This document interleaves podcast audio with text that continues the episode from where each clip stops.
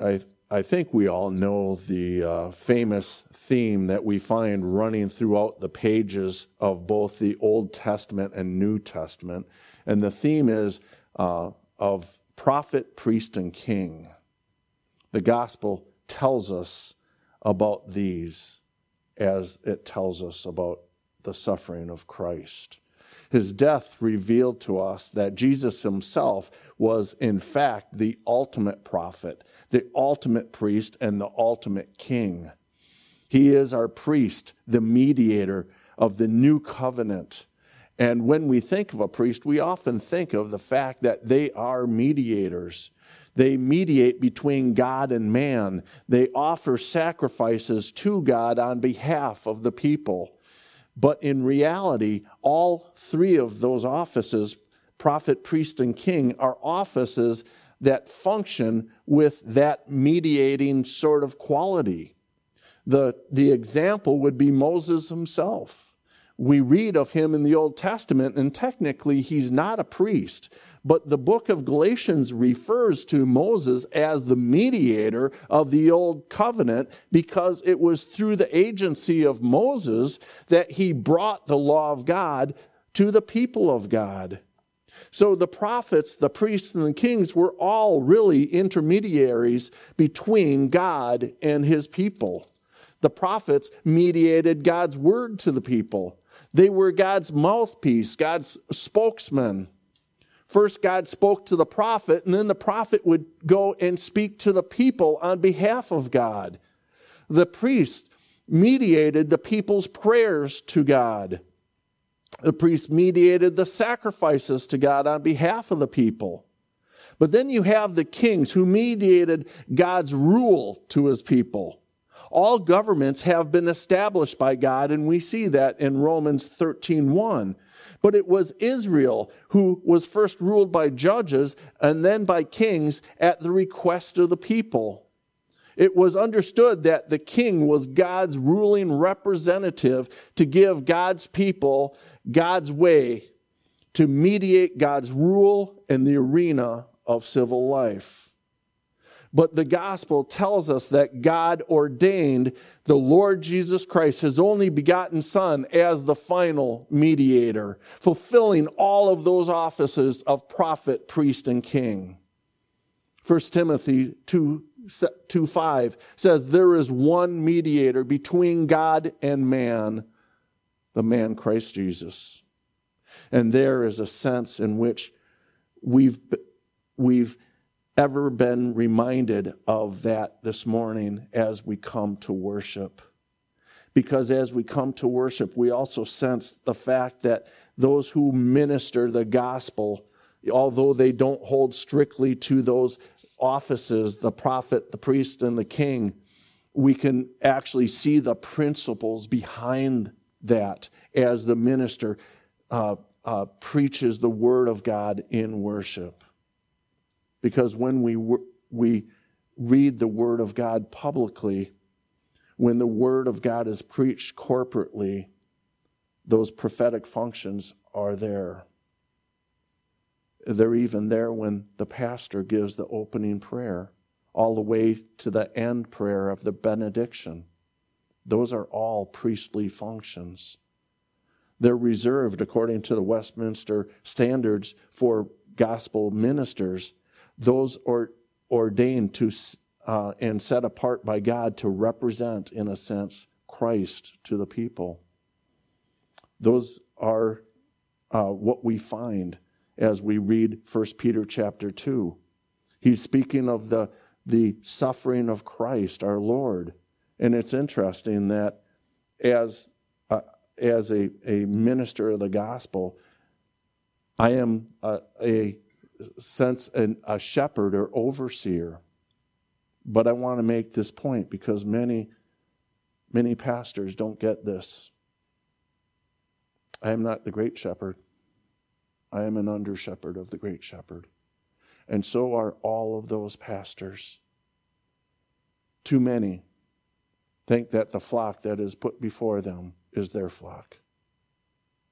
I do have a responsibility, as do the other elders of this church, to give an account for every single soul that is in this flock. And we take that seriously. In 1 Peter chapter 2 verse 24, it says of Christ who himself bore our sins in his body on the tree that we might die to sin and live to righteousness by whose stripes you were healed but listen to what it says in verse 25 For you were like sheep going astray, but now have, uh, have now returned to the shepherd and overseer of your souls. Just like the Old Testament prophets, it was this Jesus that we have seen. Like a prophet, he was despised. Like a prophet, he was abused. Like a prophet, he was mocked and rejected. And as we have seen in previous weeks, as a king, Jesus was scornfully lifted up on a Roman cross, which became his throne. And now, as we look through the book of Mark, we come to verses 33 through 39. And there we see Jesus as a priest. And he's not, just not any sort of priest. He's the one offering the sacrifice, but he's also the sacrifice. As Jesus hangs upon the cross at Golgotha, he is entering the Holy of Holies for us. And we will see that there are many witnesses there. Last time we saw Simon of Cyrene carrying Jesus' cross. We saw the thieves, one to the right, one to the left. We saw the mockers and there were uh, there are actually more witnesses in the text that we'll see this morning that show us the importance of Calvary. But you see, it wasn't a human being who was the most important witness. It was God Himself. It was God Himself who came to punish His only begotten Son in the place of sinners. That's why the prophet Isaiah says it was the will of the Lord to crush him. He has put him to grief when his soul makes an offering for guilt. To say this, that when God comes to Calvary, he brings hell with him. He punishes his only begotten Son. And by coming to Calvary and visiting iniquity uh, and visiting iniquity on his son, the son brought us to God as our mediator and as our high priest. 1 Peter 3:18 says for Christ also suffered once for sins the righteous for the unrighteous that he might bring, a, bring us to God being put to death in the flesh, but made alive in the spirit. You see, because of his curse, we are given eternal life. And if we remember all the way back when we first started the book of Mark, we see in Mark 1 1, what did it say? It says, the beginning of the gospel of Jesus Christ, the Son of God. That is the first verse of this gospel. It's because it's Mark's whole point in writing the gospel to reveal to us what we see in verses 33 through 39 of our text this morning. He has to show us that Jesus is the Son of God, and he does that in numerous ways. Through the miracles Jesus performed, through the preaching that we see in the life of Jesus, where people are amazed and they, they know that these are words from God. They know that these are actually words from heaven. But Jesus most reveals his identity, ironically, in his death. Because there he shows that he is the Holy Son of God. And in these verses, I want you to be ready because these are the most important verses in all of Mark's gospel. It is these verses that will reveal to you the identity of Jesus Christ. It is in these verses that you will have full assurance of your salvation. It is in these verses that is the difference between heaven and hell. It's in these verses that is the difference between understanding the nature of God and understanding the Trinity and understanding the gospel itself. Because in these verses, Mark provides the greatest evidence of Jesus' identity as Savior of sinners and holy, the Holy Son of God. And so, with that as our introduction, I just now ask if you would turn to our text for this morning. It's found in the Gospel of Mark, chapter 15. And this morning, as I said, we'll look at verses 33 through 39. Now, when the sixth hour had come, there was darkness over the whole land until the ninth hour. And at the ninth hour, Jesus cried out with a loud voice, saying, Eloi, Eloi, uh, lama sabachthani, which is translated, My God, my God, why have you forsaken me? Some of those who stood by, when they heard that, they, uh, they said, Look, he is calling for Elijah. Then someone ran and filled a sponge full of sour wine, put it on a reed, and offered it to him to drink, saying, Let him alone. Let us see if Elijah will come and take him down. And Jesus cried out with a loud voice and breathed his last. Then the veil of the temple was torn in two from top to bottom. So when the centurion who stood opposite him saw that he cried out like this and breathed his last, he said, Truly, this man was the Son of God. You know, when the Puritans preached, they often preached on the doctrine of the sinfulness of sin. What a neglected doctrine these days. Hardly a pulpit around will mention sin, death, and hell because they're afraid to say that. And yet, without understanding it, what is there? There is no salvation. Salvation from what? That must be preached. It's so neglected because to study the nature of sin is actually to familiarize yourself with your own wicked heart. It's to understand that Satan as well is the enemy of your soul. And yet, for sin, there was the reason for Christ to die on the cross. That is the darkness associated with Calvary. So, getting right into our exposition here, verse 33, it says, Now when the sixth hour had come, there was darkness over the whole land until the ninth hour. Just like we just read, there was darkness associated with Calvary. It was an eerie darkness. It was a darkness of sin. And here was a time when the sins of the world were heavy upon Christ on the cross, and the wrath of the Father was upon him as Christ hung on this bloody cross. He was alone during this time.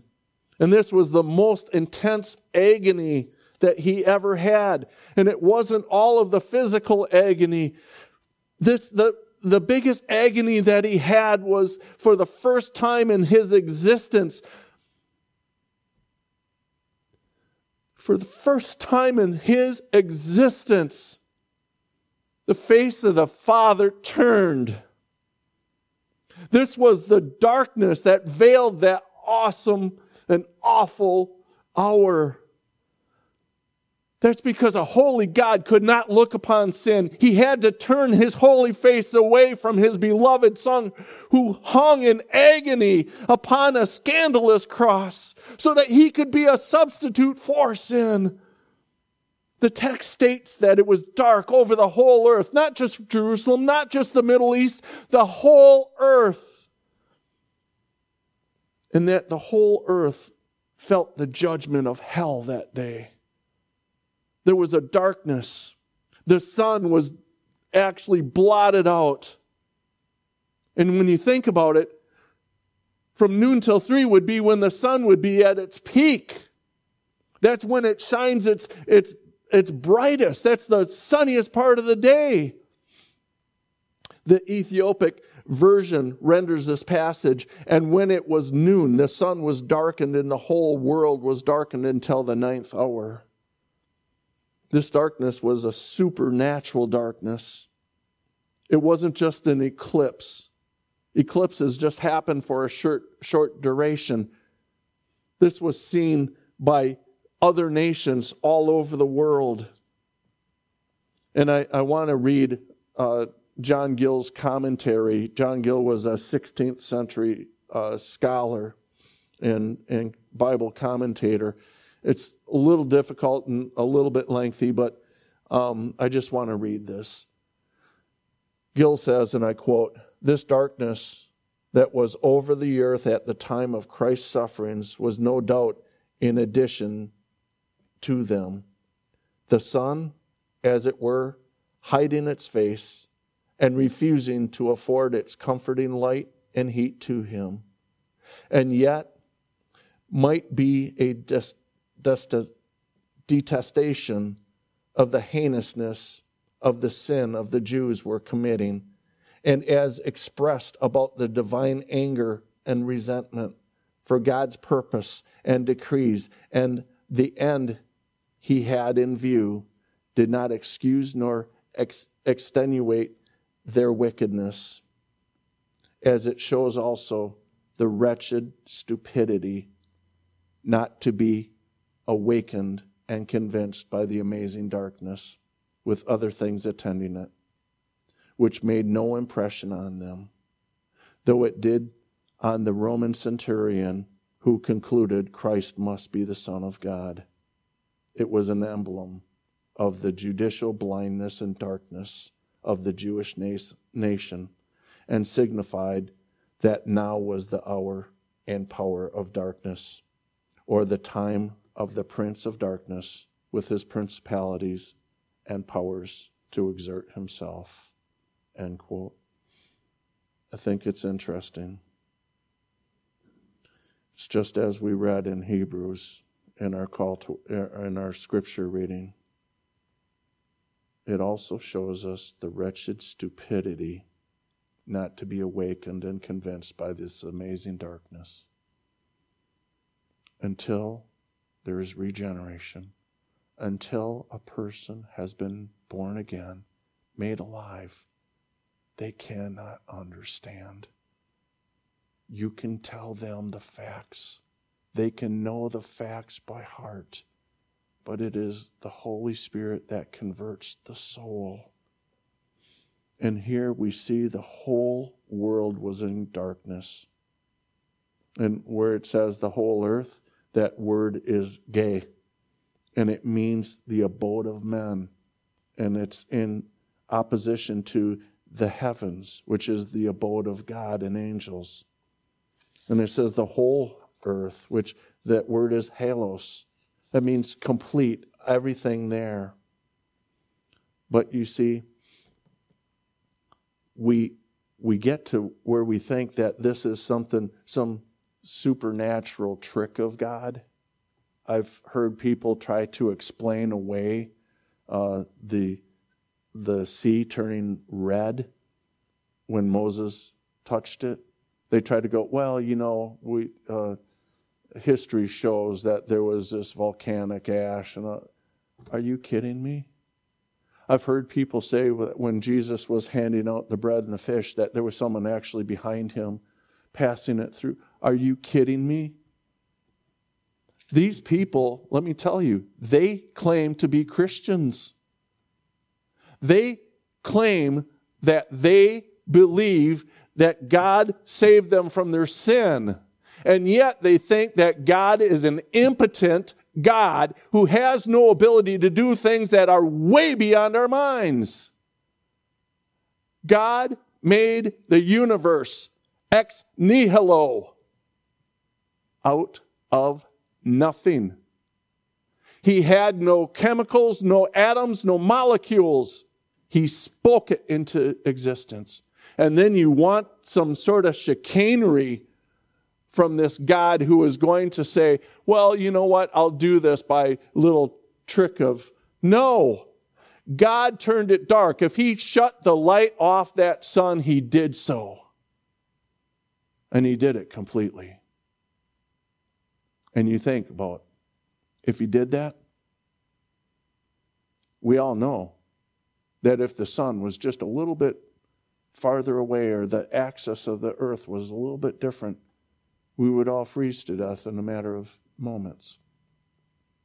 At that same time, he allowed the earth to continue.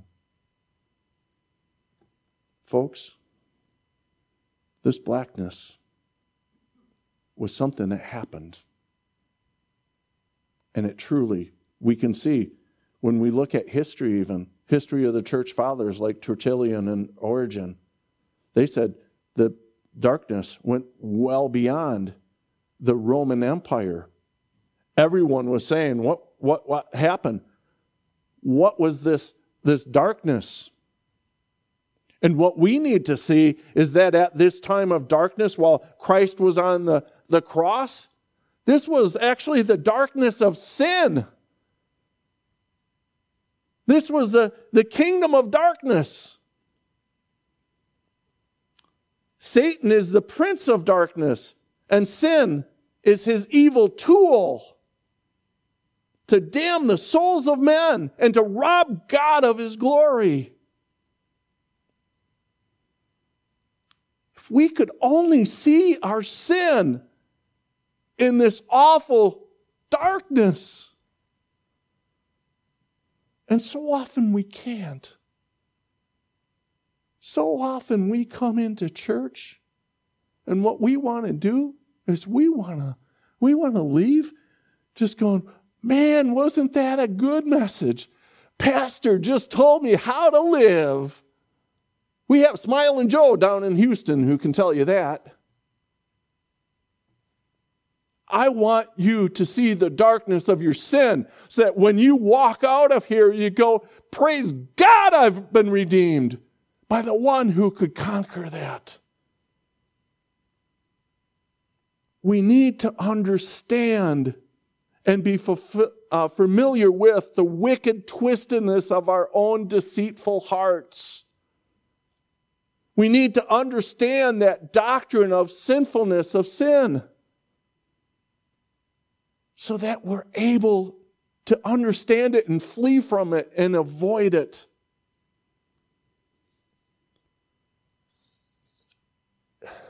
If you believe in a sovereign God, you need to believe that all of this was supernatural. But you know what? Mark wants to show us in this gospel that when it should have been the brightest, it was the darkest. Dark at high noon. In other words, that's exactly opposite of what anyone would expect. But it's a fitting sign for the divine omnipotence as a symbol for those who rejected the light of the world. Just think about this. This paradoxically, God shines light, as it were, on the significance of the death of his son by causing light itself to disappear. And when you study the Old Testament from the biblical angle, you see that darkness is always associated with God's judgment. Darkness is always a sign of God's judgment. And God will speak of darkness of, of certain nations. The darkness will come over a nation because of their sin. The stars will fall from the sky or cease to give light. And that is referring to the human rulers of nations who are wicked.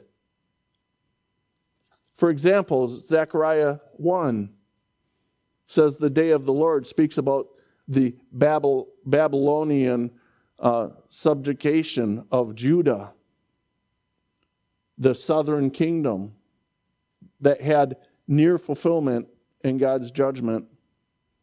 It speaks about the darkness covering that land meaning the sin was permeating that land. Isaiah 5:30 says on that day if one looks at uh, to the land behold darkness and distress and the light is darkened by its clouds that's talking about judgment but Isaiah gives hope to God's people because Isaiah says that in Galilee in Isaiah 9 2, the people who walk in darkness have seen a great light. In Isaiah 42 16, it says, I will turn darkness into light. In other words, Isaiah is saying, yes, God is going to judge his people, but ultimately he will spare a remnant. That's all language of judgment and darkness. And some people believe that Amos 8 9 is actually on Mark's mind as he witnesses what's happening. Amos 8 9 says, And on that day declares the Lord God, I will make the sun go down at noon and darken the earth in broad daylight. I think it's also interesting when Peter approaches the uh, the day of Pentecost and preaches on that day in Acts chapter 2, he quotes Joel from Joel chapter 2. And there it says, The sun shall be turned to darkness and the moon to blood before the day of the Lord comes, the great and magnificent day. And it shall come to pass that everyone who calls upon the name of the Lord shall be, shall be saved. You know, Jesus spoke about the darkness that would come in 7, AD 70 in the Olivet Discourse. We won't take time to look at Mark 13, 24 and 27 again, but I mean, it, it's the language of darkness that is, is going to be the judgment on Israel. And I think you get the idea that when Jesus came to, to uh, uh, die on the cross, that here God sent literal darkness as a symbol of his dark judgment that would come upon ethnic Israel. And yeah, perhaps it's also thinking about the darkness at creation. In Genesis 1 2, where it says that God created light. He created that, and it's, it's out of nothing. And it runs in parallel with this new creation, this new covenant, and this new light the light of Christ. So, theologically, putting all this together, Jesus hung in little, literal darkness from 12 to 3. But this is a statement about God from God concerning the darkness. Understand that what Mark is doing, he is not giving a divine eulogy mourning the death of Jesus. This is a sign of judgment upon the head of Jesus, the Son of God. This is not the darkness of Satan. This is the darkness of God. This isn't supernatural, this is a natural catastrophe. This is literally supernatural darkness that God sends. And he sends it there upon the cross at Calvary. And there the Son hung alone in the darkness of the cross. His separation from God is not just felt, it's real. But we have to be careful when we talk about that separation because the ontological unity of the Trinity cannot be broken. If that were the case, the universe would collapse in a moment. Because Jesus, the second person of the Trinity, holds all things together by the word of his power. Christ never ceased to be God. But as truly human, truly a man, his human nature had become repugnant repugnant to God because he was representing the evil of God's people. And so the holy nature of the Father demanded separation from Jesus' human nature. And so we've seen the testimony of nature and darkness. But there's a second testimony that we see in verse 34 that the crucifixion of Christ proves that he was the Son of God in a way that his death has universal implication. Not because of physical pain, but because of this spiritual separation from the Father. The testimony of the skies in verse 33 moves us. In 34, to the testimony of the Son. And so let's let Christ speak for himself. What does he say? Verse 34 And at the ninth hour, Jesus cried with a loud voice, Eloi, Eloi, Lama Sabachthani, which means, My God, my God, why have you forsaken me? At the ninth hour, Jesus cries. He cries out and that's when the darkness ended. Obviously, Mark is le- linking the statement because the darkness itself symbolized the agony of Christ. Psalm 22 is where we see that same thing. Psalm 22 says, My God, my God, why have you forsaken me? Why are you so far from saving me? from the words of my groaning. Oh my God, I cry by day, but you do not answer. And by, what does it say? By night, but I find no rest. You see, by quoting Psalm 22, Jesus is acknowledging the darkness of the sky as being symbolic of his separation from the Father. Mark quotes the Aramaic version Eloi, Eloi, lama sabachthani. But then Mark gives the Greek translation, which we see in English My God, my God, why have you forsaken me? And we have to realize that's because his readers are Gentile. But what you see is Jesus, who preached the Old Testament, was hanging on the cross with Scripture on his lips. This isn't a cry of doubt, this is a cry of faith. He knew that he was fulfilling the prophecy of, of Psalm 22. I want to make one observation here. This is the only time in the New Testament that Jesus did not address God as Father. Because this was the only time that he was ever separated. What's the significance behind this double expression? My God, my God. Well, every time you see that in Scripture, it has significance. In Genesis 22, the angel says, Abraham, Abraham. In Exodus 3, God says, Moses, Moses. Second Samuel, David says, Absalom, Absalom. Luke 10 says, Jesus says, Martha, Martha. Luke 22, Simon, Simon. Acts 9, Jesus says, Saul, Saul. Luke 13, Jesus says, Jerusalem, Jerusalem. And here we see, My God, my God. Jesus knew he was fulfilling the plan that he made with the Father and with the Holy Spirit before the foundation of the world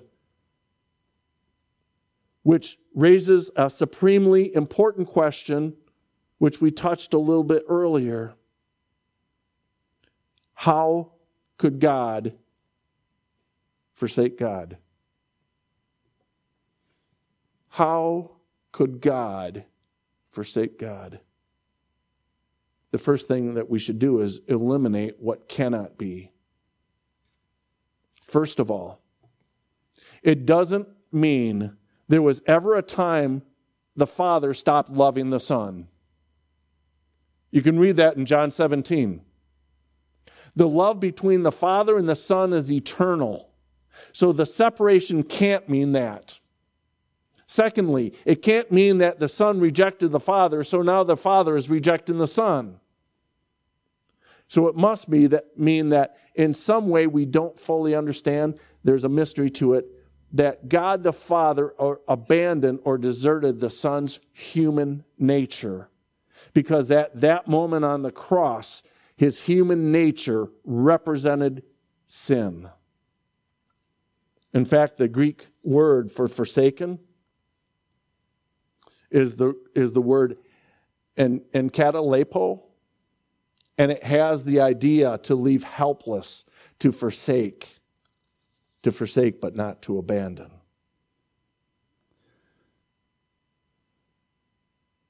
Notice Jesus' deep distress. He's still calling out to God. He still says, My God, my God. He hasn't abandoned him, and he knows the Father hasn't abandoned the Son.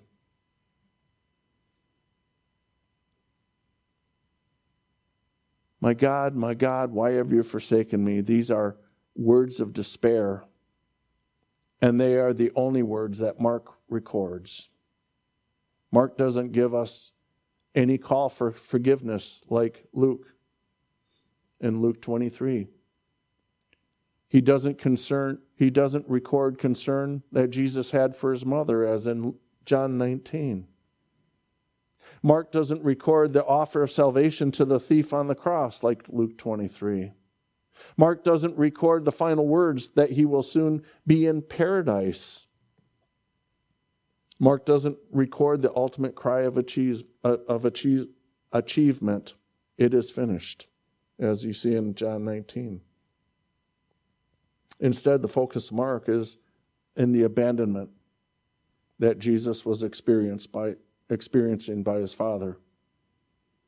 And of course, this is a deep mystery. This is something that we can't fully wrap our heads around. Jesus had endured the torture and the mockery and never once cried out until this moment. And again, I want to hit on this because this is so vitally important. This is not separation ontologically between the persons of the Trinity. In other words, things ontological are things relating to or based upon God's being or existence. This is still his God and he still has faith in the plan of God. Again, the nature of the abandonment is not, listen, this is not an ontological separation of the second person of the Trinity from the first person of the Trinity, but this is the human nature of Jesus lost temporary communion with the Father. That, folks, is the hell that Jesus endured. That is the God forsakenness that Calvin speaks about, where the Father judges the Son and the Son drinks down the cup of the Father's wrath. This is what MacArthur says about this. And I quote That self separation or abandonment by the Father was not one of nature or essence. The Lord Jesus never ceased to be the second member of the Trinity Rather, it was a separation of a loving communion he had eternally known with the Father.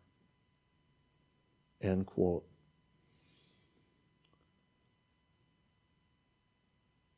Besides the fact that the Father couldn't have separated fully because the Father was present. If you think that God wasn't there at the cross, you're wrong. God is omnipresent everywhere. Some people go, Well, God isn't in hell. God is in hell in his wrath, not in his grace and glory. He is there. It is not Satan's hell, it is God's place of punishment but you will never see his smiling face in hell. You will only see his disdain for the sin.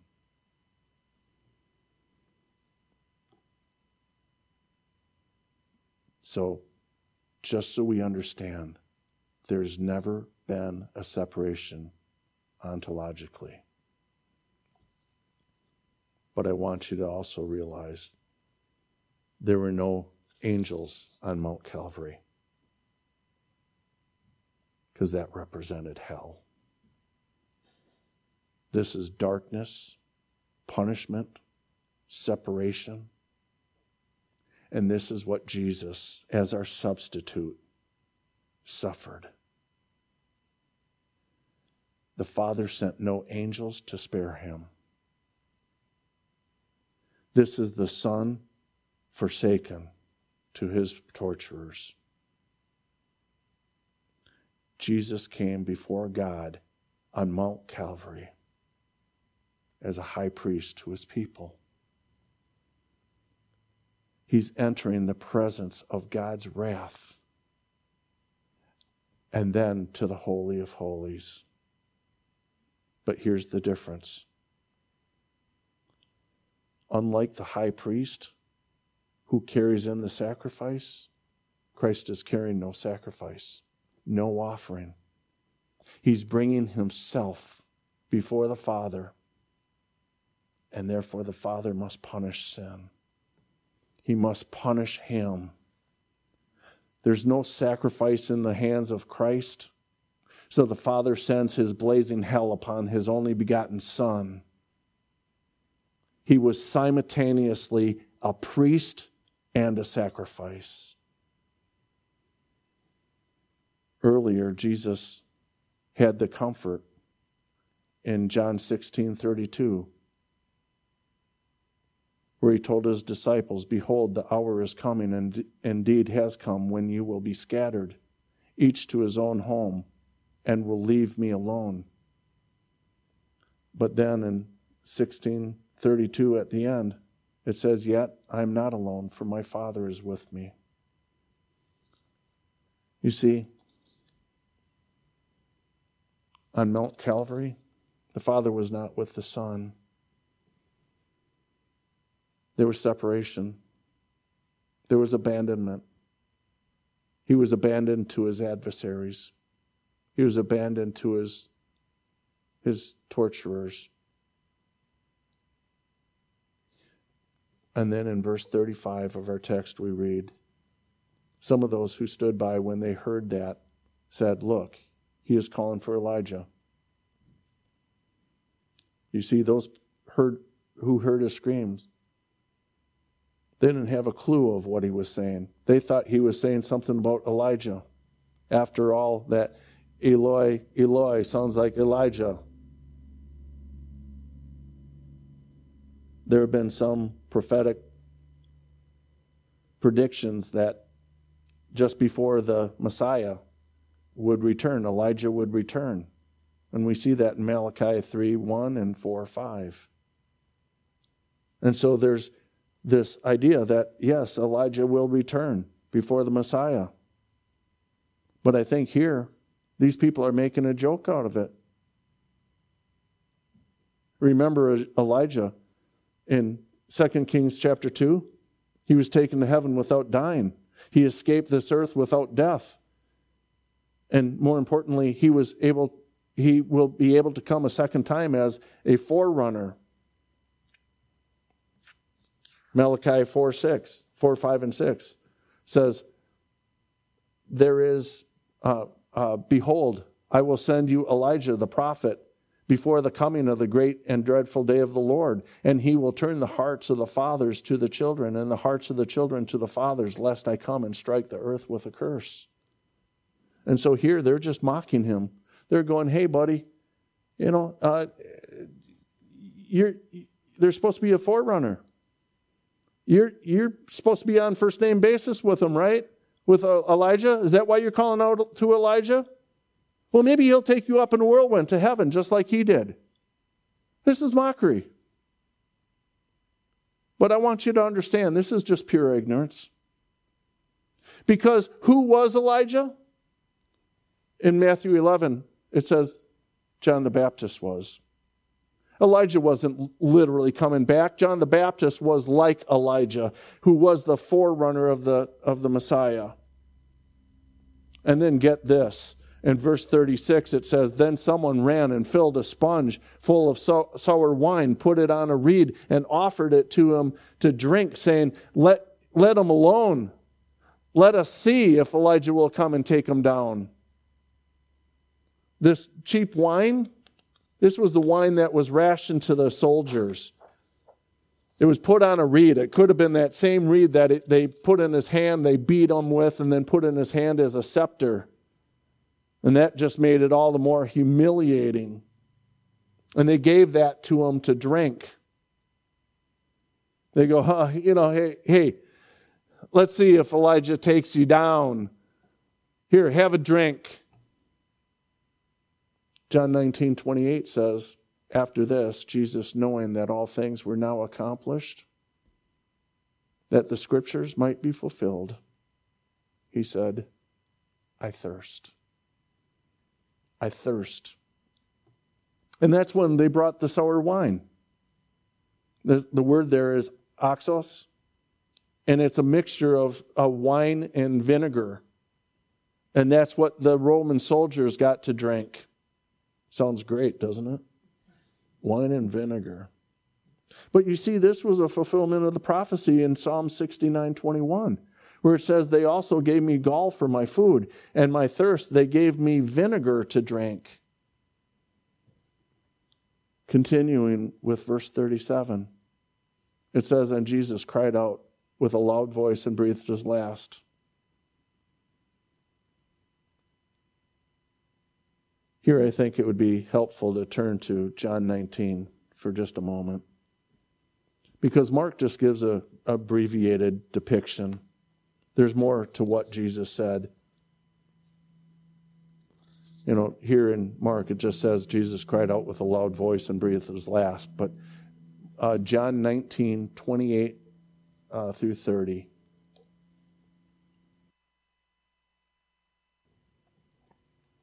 Starting with verse 28. After this, Jesus, knowing that all things were now co- accomplished, that the scripture might be fulfilled, said, I thirst. Now a vessel full of sour wine was sitting there, and they filled a sponge with sour wine, put it on hyssop, and put it to his mouth. So when Jesus had received the sour wine, he said, It is finished. And bowing his head, he gave up his spirit. So here we see when Jesus received the sour wine, he said, It is finished. Just like Mark, he bowed his head and gave up his spirit. I want you to understand that Jesus is now ready to drink the wine Because remember at the Last Supper, he said he, he couldn't drink it because he knew that his kingdom had not come but was certain. Remember, he told his disciples, I'm not going to drink the fruit of the vine again until the kingdom. And now the kingdom has come because of the work of atonement is finished. He has absorbed the, the hell on the cross. He now says, It's finished, and he drinks the wine. In Luke 23, it tells us that with a loud voice, he also said, Father. Just think about that. My God, my God. God pours out his wrath on the Son, and now he goes, Father, into your hands I commit my spirit.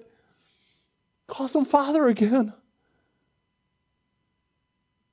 And so back in Mark 15 37, that loud cry was a crowd, a, a cry that the atonement was complete.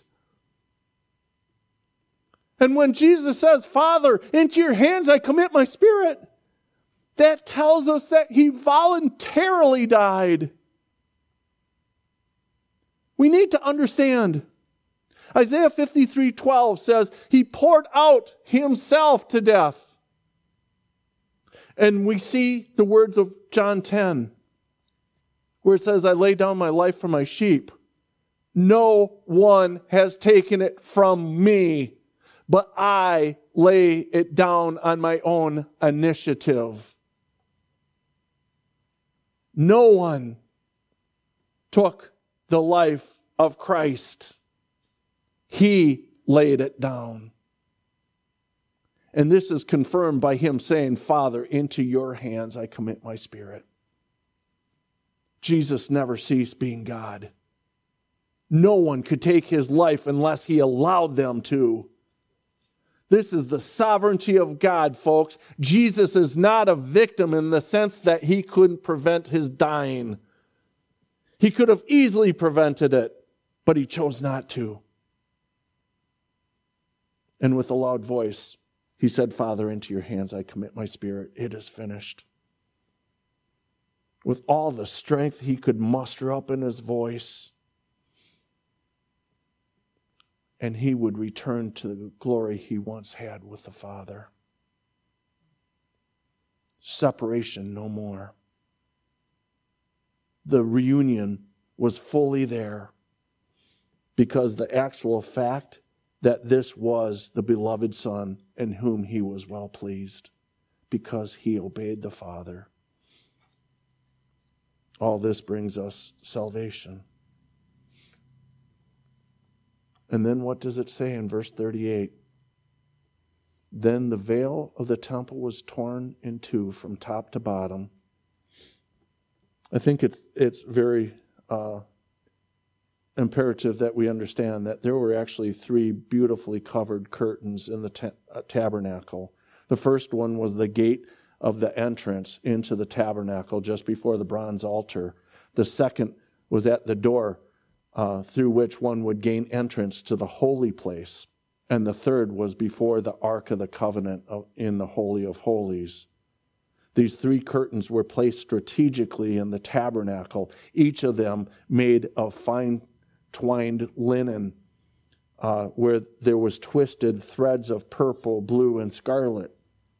And even though they were beautiful to the eye, the veil entrant, entrances of the tabernacle were not made to be objects of admiration. The word veil in the Hebrew is, is the word paretkaf, and it means to separate that is what these three veils did. They acted as a barrier between God and man, shutting God, man out and shutting God in. The first curtain was at the gate, the outer court. It was seven feet high, 30 feet wide, and supported by four pillars of bronze. This curtain separated the people from the outer court of the tabernacle. They could only enter it when they brought their sacrifices to the gate as an offering for God upon the bronze altar. The second curtain guarded the door of the holy place. This veil separated the people in the outer court from the tabernacle of the holy place. Only priests were committed, are, are permitted to enter into the holy place after they had made proper sacrifice at the altar and washed uh, and washing at the bronze laver. Now, the third curtain divided the inside of the tabernacle into two rooms the holy place and the holy of holies.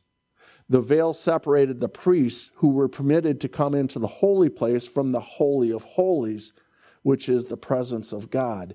Only the high priest could enter into the holy of holies, and, and that only once a year on the great day of atonement. He could only enter if he carried with him the blood from the bronze altar to present as an offering to God. That blood was to be placed on the mercy seat as a substitutionary atonement for his sins and the sins of people. Woven into this veil, um, guarding the entrance of the Holy of Holies, was three huge figures, which were the cherubim. And those cherubim were symbolic defenders of God's power and God's holiness. Like the cherubim, cherubim who guarded the entry to the Garden of Eden. These cherubim uh, guarded the entrance of the Holy of Holies, as if to say, This far and no farther. Communion in the very presence of God was found in the Holy of Holies. God had told Moses that it was there that he would meet with his people. He would meet with the high priest from above the, the blood sprinkled mercy seat. When God had spoken to Moses on Mount Sinai, the glorious manifestation of the Godhead, the very glory of God, had so vividly stamped upon itself the, on the face of Moses that when he came down from the mountain, his face shone. It was so bright that the Israelites asked him to cover his face with a veil. They were basically saying, We want this kind of separation to take place. We do not want to in, in, encounter the most holy God in all his glory and terror. It, it, it's just amazing that these people would do this. But I, I think as you look at, at Scripture, you see that these people were rebellious. They did not want God in their presence. In Isaiah 30, verse starting with verse 8, it says, Now go write on a tablet and note it on a scroll that they may for a time to come and forevermore that this is a rebellious people, lying children, children who will not hear the law of God, who say to the hearers, Do not see, and the prophets, Do not prophesy to us right things. What did they want? Here it says, Speak to us smooth things, prophesy to us deceits. Folks, isn't that what you hear in a lot of churches? It's all about what you want to hear. Make us more like the world, then the world will love us. That is not the gospel. If you were of the world, the world, world, would love you as its own. But as it is, I have chosen you out of the world. Therefore, the world does not love you. The world hates you. And yet, churches are sitting there going, well, we're more like the world than the, they would accept Christ. That's wrong. So he says, Speak to us smooth things, prophesy to us deceit, tell us whatever, we don't care. Listen to this. This is Isaiah 30 11. Get out of the way, turn aside from the path, cause the Holy One of Israel to cease from before us. They wanted a veil. They wanted a separation. The Israelites said, Moses, just, we want this kind of separation to take place. We don't want to encounter the most holy God in all his glory and all of his terror. None could bear his presence.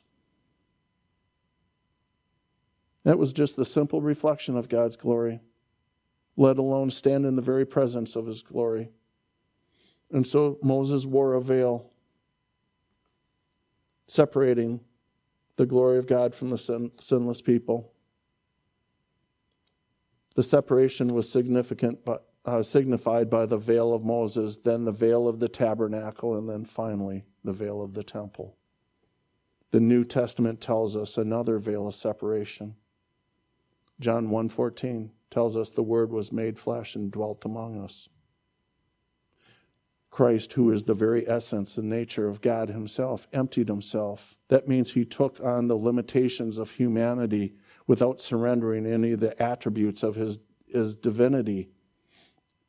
Hebrews 10:20 says this, by a new and living way which he consecrated for us through the veil that is his flesh. This calls the very body of Christ a veil that hid the deity of Christ from the eyes of men. These people that looked upon him, they saw a boy from Nazareth. In Mark 6 3, they said, Is this not the carpenter's son? The prophet Isaiah foresaw in in Isaiah 52 14 and 53 2 that the Messiah would be one of us. None of his glory would be visible, it would be hidden in the veil of his flesh. Even though that glory was hidden during his earthly ministry, we get glimpses of it. By divine revelation, his disciples were at time able to see beyond the veil of his flesh and behold the fact that Jesus was indeed the son, the son of the living God in John 1:14 de- declares that the disciples beheld his glory. Glimpses of that glory were manifested to the disciples through the miracles of Jesus. We see this at the wedding in Cana. In John 2:11, it says this beginning of his signs Jesus did in Cana of Galilee and manifested his glory and his disciples put their faith in him. You see, the glory of the Son of God came to its peak at the moment that he died on Calvary. And so in Mark 15, 30, 37, and 38, we read about a very interesting event that took place. This veil is torn in two. That uh, Mark uses that, that Greek word for torn, uh. And that's a tearing, that's a splitting, a dividing, uh, a separation. And we know that because of the size of it, it couldn't be humans that did it. Remember, it was 70 feet wide, 30 feet tall, four inches thick. It was torn by the very power of the Almighty God. Before tearing of the veil, mankind had no direct access to God's presence. It's very simple, yet it's very profound.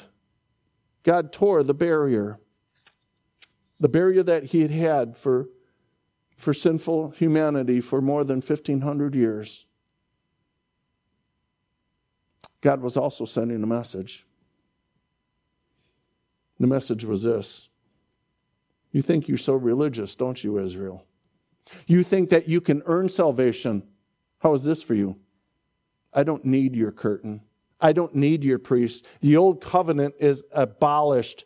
The new covenant is now ratified.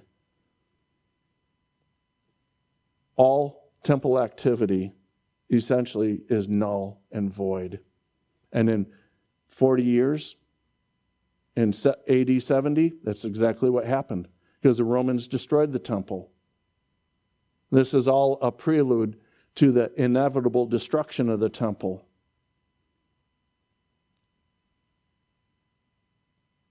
This is highly symbolic of God's establishment of the new covenant and the reality that we cannot earn our salvation. That it is Christ and Christ alone. And, folks, that's always what it's been. Those sacrifices, those, those doves, those sheep, those goats, everything was pointing to Christ. And some missed it. Some thought that actually was it. They missed it.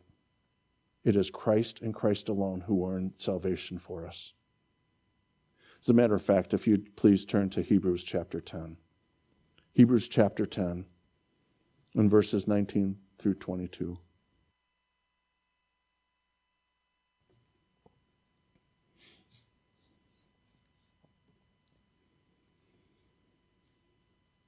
Hebrews chapter 10, starting with verse 19.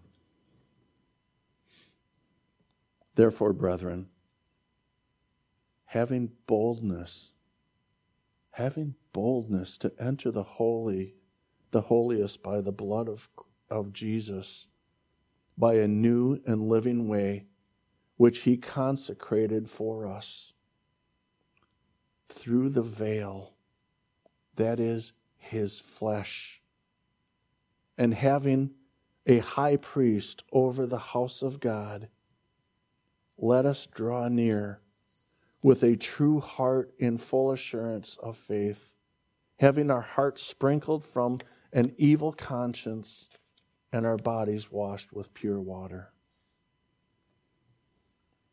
You see, Jesus' baptism is shown that he is, has unique access to the, God the Father but at Jesus' death, it shows that he opened the way for his people to have access with the Father. You remember what it said at his baptism the Spirit descended like a dove, and a voice from heaven said, You are my beloved Son. With you I am well pleased. I think this is very interesting.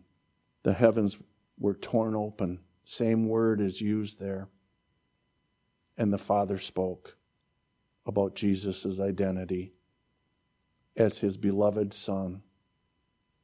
And here, at Jesus' death, the temple veil is torn open. But here, someone else speaks of Jesus' identity.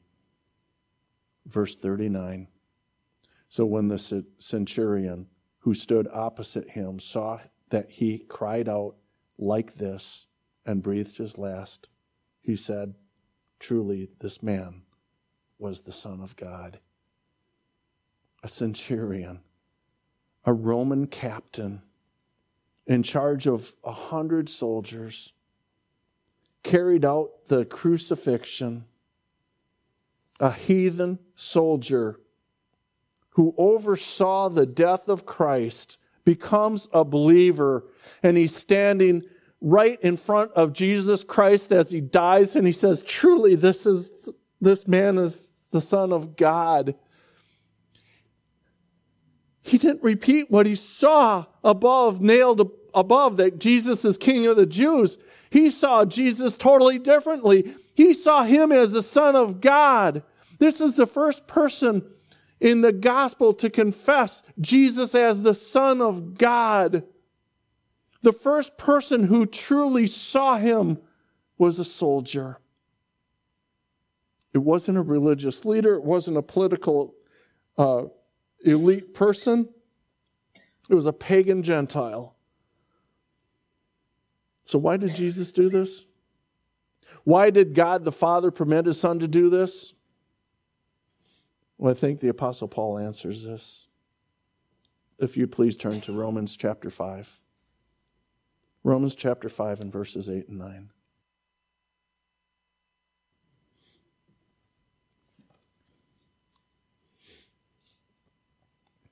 Starting with verse 8. But God demonstrated his own love toward us, in that while we were yet sinners, Christ died for us.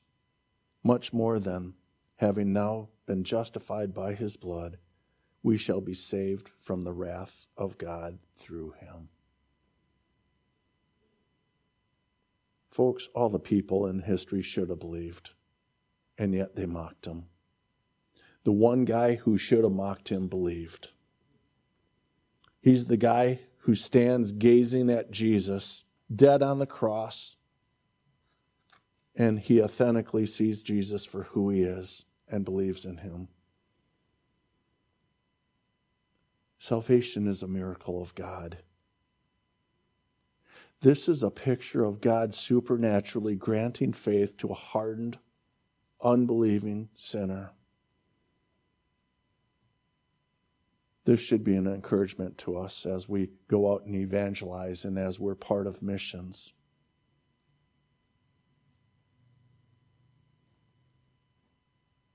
Anyone